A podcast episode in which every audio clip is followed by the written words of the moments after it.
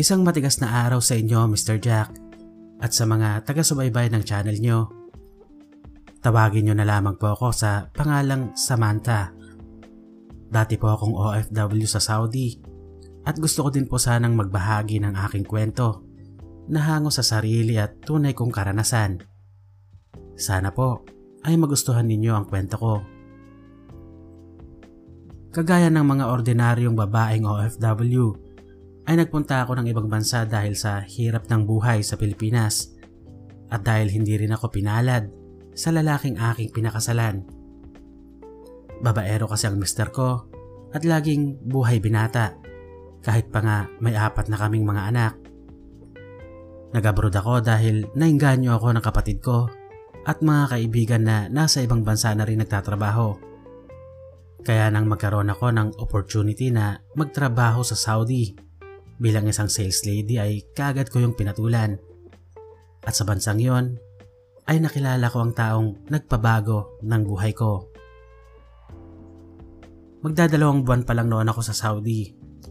Day off ko nang ayain ako ng ilang kaibigan na umattend ng isang party ng Filipino community doon. Maliit lang naman ang salo-salo. Yon ang sabi nila sa akin. Habang nasa sasakyan kami ay nagkukwentuhan sila tungkol sa isang lalaki na pumukaw sa atensyon ko. Pero nanatili akong tahimik at nakikinig lang.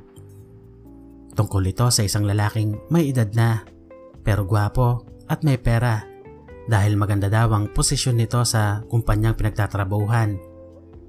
Ganon kasi doon sa Saudi. Kapag may bago, erereto ka nila lalo na kung medyo bata ka pa at may itsura sa matatandang may pera at matatagal na doon. Hindi ko naman nila lahat, pero karamihan. Aminin man nila o hindi. Ganon doon sa Saudi, lalo na sa mga may day off. Tuloy pa rin ang kwentuhan ng mga kasama ko. Sa tema nga ng usapan nila ay parang gusto nilang ireto yung isang baguhan din na kagaya ko. Nakasabay ko sa sasakyan. Napangiti ako sa sarili ko Naku, wag lang mapapatingin sa akin ng matandang yon. Dahil tsak kung ako ang matitipuhan niya. Sa isip-isip ko. Hindi naman po sa pagmamayabang ay meron din naman akong kariktan na kinabaliwan ng asawa ko. At kahit apat na ang anak ko, ay napanatili ko pa rin maayos ang katawan ko. Maalaga kasi ako sa sarili. Kung ang mga mas bata nga sa akin ay naaakit pa rin sa lindog ko. Iyon pa kayang matanda na. Don't get me wrong Mr. Jack. Hindi po ako mababang klase ng babae. Sa katunayan, sa edad kong 30 ng mga panahong yon, ay wala pang ibang naging lalaki sa buhay ko, maliban sa mister ko.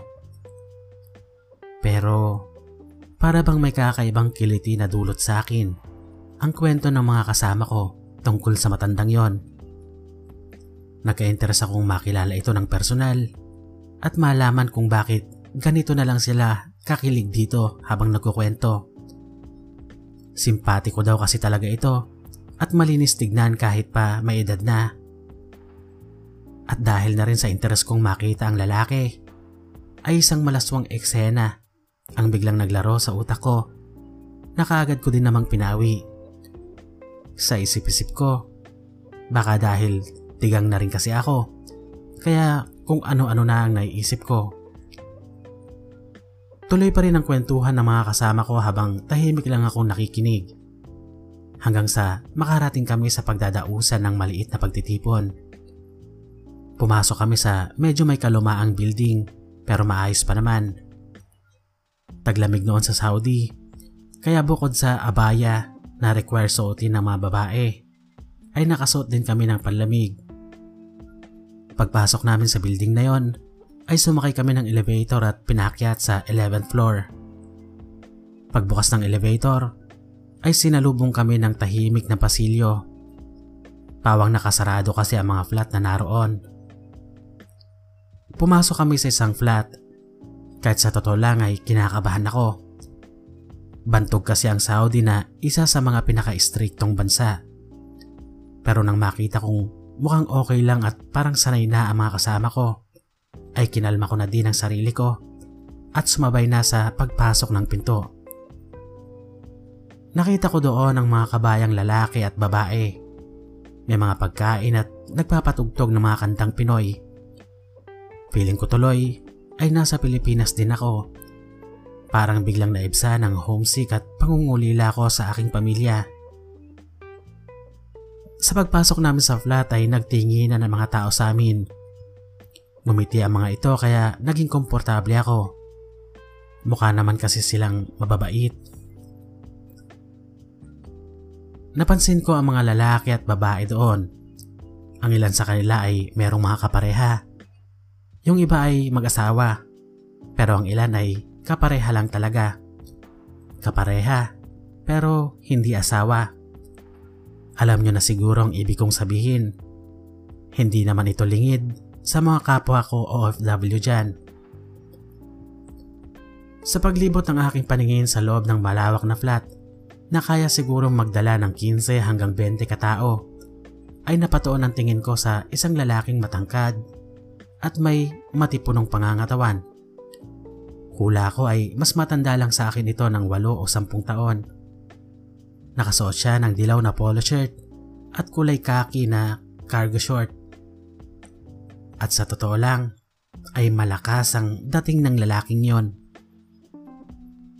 Napaalis lang ang tingin ko sa kanya nang hilain ako ng kaibigan ko sa kamay para lumapit sa lamesa ng grupo ng mga mag-asawa sa bandang kaliwa at ipinakilala ako sa mga ito. Inilibot ako ng kaibigan ko sa loob ng flat para ipakilala sa mga taong naroon. Hanggang sa ilapit na niya ako sa lalaking nakadilaw na polo shirt at ipinakilala ko dito. Siya si Matt Malagkit ang pagkakatitig sa akin ng lalaki nang ipinakilala ako sa kanya. Matiim na parang sinusuri niya ako. Matapos akong may pakilala sa kanya, ay iniwan ako ng kaibigan ko sa umpukan nila Matt. Maliban sa amin ay may dalawa pang lalaki sa umpukan nila at dalawa pang babae na sa tingin ko ay kaedad o mas maedad lang sa akin ng konti. Naiilang ako nung una dahil hindi ko naman sila kilala. Pero madali akong nakomportable dahil masayang kausap ang mga ito at hindi nauubusan ng kwento. Sa paglipas ng oras at paglalim ng kwentuhan, ay hindi naiwasan na maitokso ako kay Matt. Wala naman daw GF ito ngayon at ako naman daw ay siguradong wala pang humahawak dahil nga bago pa lang ako dito. Maapil talaga sa mga kabayang may edad na ang mga baguhang kagaya ko dito sa Saudi. Kasi daw ay wala pang nagiging karelasyon at wala pang alam sa kalakaran at mundo ng OFW. Kumbaga eh, inosente at sariwang sariwa pa. Habang inaasar naman nila ako ay hindi may tatangging kinikilig ako sa mga panunukso ng mga ito sa amin. Dito ko nalaman na halos magsi-60 na pala ang edad nito Akala ko talaga ay nasa 40 lang ang edad nito. Maalaga din siguro siya sa kanyang sarili at magaling magdala ng edad. Mas nakaramdam ako ng kilig nang lumipat siya ng upuan at tumabi sa akin. Doon ay nagkausap kami ng sarilinan. Nalaman ko na may asawa siya sa Pilipinas at may anak siyang nagtatrabaho din dito sa Saudi sa kumpanya kung saan siya nagtatrabaho rin. May tatlo na siyang apo sa anak niyang yon at tig isa naman sa dalawang anak niyang nasa Pinas. Lahat ng kanyang mga anak ay graduate na at may kanya-kanya ng trabaho. May lima na pala siyang apo. Lolo na pala talaga siya. Bulong ko sa aking sarili. Pero imbes na ma-turn off ako, eh parang nagkaroon pa ako ng pantasya sa isip ko habang nagkukwentuhan kami bakit parang lalo akong nanabik na maging kami? Bakit inaasam ko na sana ay ligawan niya ako at makasama ko siya sa kama? Mr. Jack, hindi ko alam kung bakit gano'n ang nararamdaman ko. Ewan ko kung bakit naisip ko ang mga ganong kawirduhan habang kausap ko siya. Siguro dahil na rin sa ilang buwan na rin akong natutulog ng walang katabi at puro pagsasarili na lang ang ginagawa ko sa mga gabing nag-iisa ako. Hinahanap-hanap ko ang mga halik, yakap at haplos ng isang lalaki sa aking katawan. Sa haba ng kwentuhan namin, kasabay pa ng pagpapantasya ko sa kanya, ay hindi ko na namalayan na iilan na lang pala kami sa loob ng flat. Maya-maya pa, ay isa-isa nang nagpaalam ang lahat. Lihim akong binulungan ni Matt na kung pwede ay doon na daw ako matulog sa kanya. Alam ko naman ang gusto niyang mangyari. Hindi ako manhid. Gusto ko sanang tumanggi pero hindi ko maintindihan sa sarili ko kung bakit ako sumang-ayon na lamang at tumango sa kanya. Nagpaalam ako sa kaibigan ko na iwan niya na ako at ako na lang mag-isa ang uuwi bukas sa accommodation namin. Hindi rin naman siya tumutol.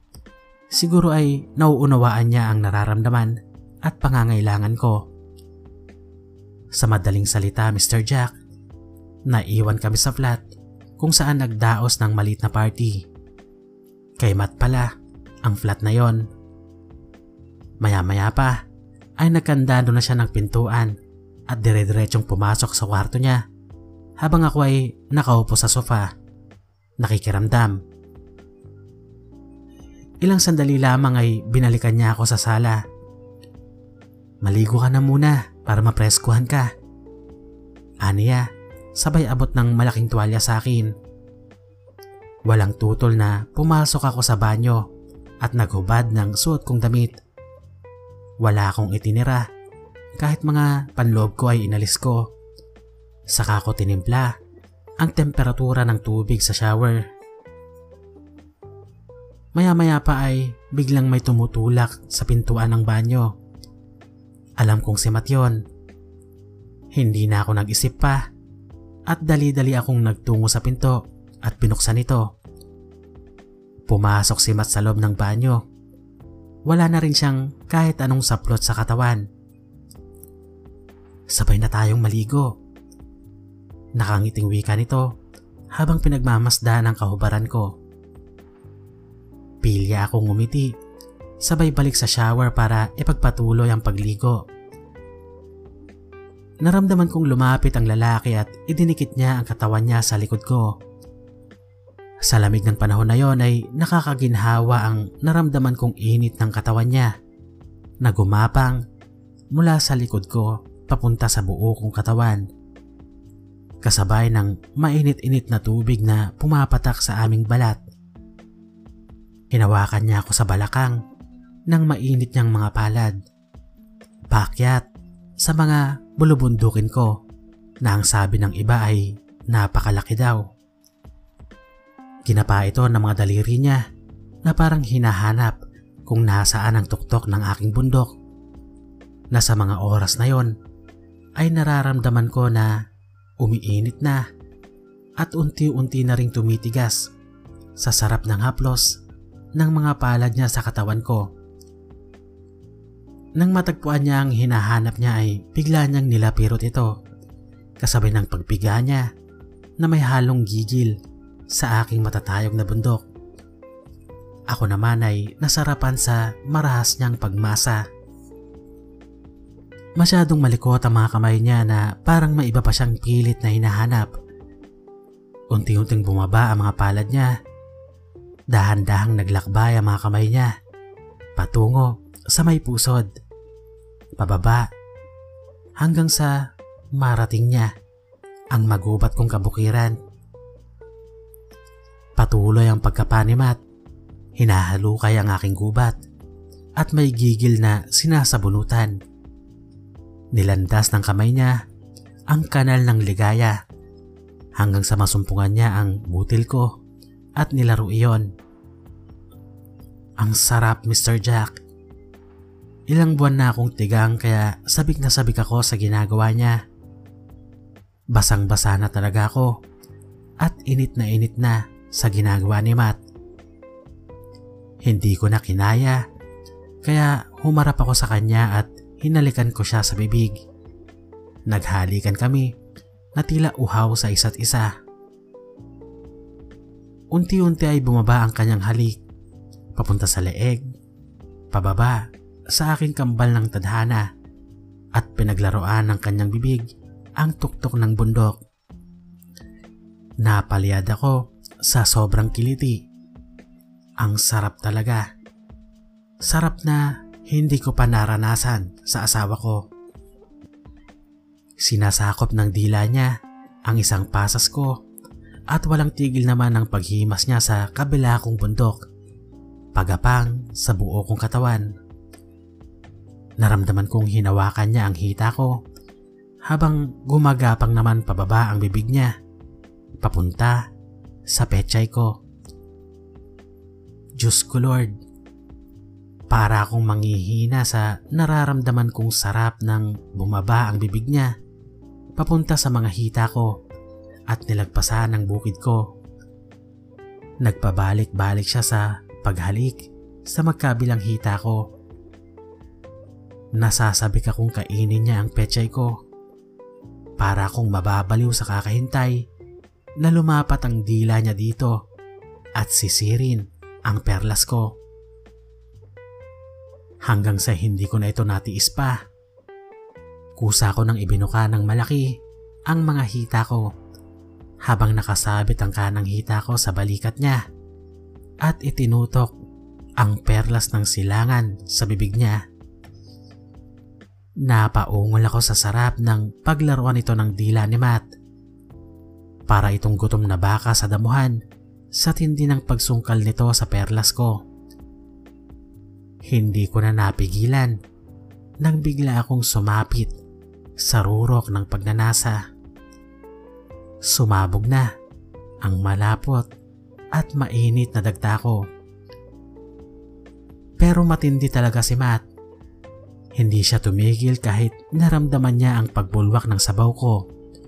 Pagkus ay Hinigo pa niya ang mga ito. Nang masaid niya ang lahat ng sabaway, tumayo siya sa pagkakaluhod at pinatalikod ako. Dahan-dahan niyang ipinasok ang kanyang baston na sa pakiwari ko ay mas malaki kesa sa asawa ko. Napaungol na naman ako ng malakas nang bigyan niya ako ng sunod-sunod at malalakas na ulos. Gustong gusto ko ang pagiging brusko at marahas ni Matt. Wala na akong pakialam kung nagkakasala man ako sa asawa ko ng mga sandaling yon. Basta ang alam ko, gustong gusto ko ang ginagawa ng lalaki. Sabay na kaming napaungol ni Matt nang muli akong makarating sa rurok. Kasabay nun ay ang muling pagbulwak ng sabaw ko. Si Matt naman ay gigilding ibinaon ng gusto ang kanyang junior at sinabayan ako sa pagpapasabog. Ramdam ko ang mainit at maraming dagta ng lalaki na gumuhit sa loob ko. Pagkatapos noon ay kapwa kami humihingal na naghalikan. Grabe. Para akong binugbog sa pagod at sarap. Sabay na kaming nagbanlaw ng katawan at lumabas ng banyo Pumasok kami sa kwarto at doon ay pinagpatuloy ang bawal ngunit masarap na paglalaro namin ng apoy. Naulit pa ng maraming beses ang unang gabing yon. Tuwing day off ko ay sa flat niya ako pumupunta para makasama siya. Alam kong malaking kasalanan ang ginagawa ko Mr. Jack. Pero hindi ko mapigil ang sarili ko. Lalo na ang mahulog ang loob ko sa kanya. Maalaga kasi si Matt, mabait at galante kaya madali akong nahulog sa kanya. Alam kong hindi siya pwedeng maging akin dahil pamilyado kaming tao. Magkaganon man ay pumayag pa rin akong maging kami. Nagkaroon kami ng bawal na relasyon na tumagal din ng dalawang taon. Hanggang sa matapos na ang kontrata ko at bumalik na ako ng Pilipinas. Ayoko sana. Kaso hindi naman pwede dahil wala naman na akong kontrata. Hindi na kasi nirenew ng amo ko. Kaya kahit masakit ay kinailangan kong umuwi dito sa Pilipinas. Sa ngayon Mr. Jack ay andito ako sa Pilipinas at siya naman ay nandun pa rin. Mahirap ang sitwasyon ko ngayon dahil hinahanap-hanap ko ang mga paglalambing ni Matt na hindi ko maramdaman sa asawa ko. Kagaya pa rin kasi ng dati, babaero at irresponsable pa rin ito. Ngunit kahit ganon ay hindi ko hiniwalayan ng mister ko. Naawa kasi ako sa mga anak ko, kaya kahit mahirap ay pilit ko pa rin siyang pinapakisamahan. Iniisip ko, matapos lang ang pandemyang ito, ay babalik ako ng Saudi. Babalikan ko siya. Ang simpatiko at bruskong matanda na si Matt. Hanggang dito na lang po siguro ang kwento ko Mr. Jack at sana ay nakapagbigay ito ng konting init at ligaya sa inyong mga listeners. Salamat po sa inyo at binigyan nyo ng pagkakataon na maisalaysay ang kwento ko sa channel ninyo. Muli, maraming salamat po. Lubos na gumagalang. Samantha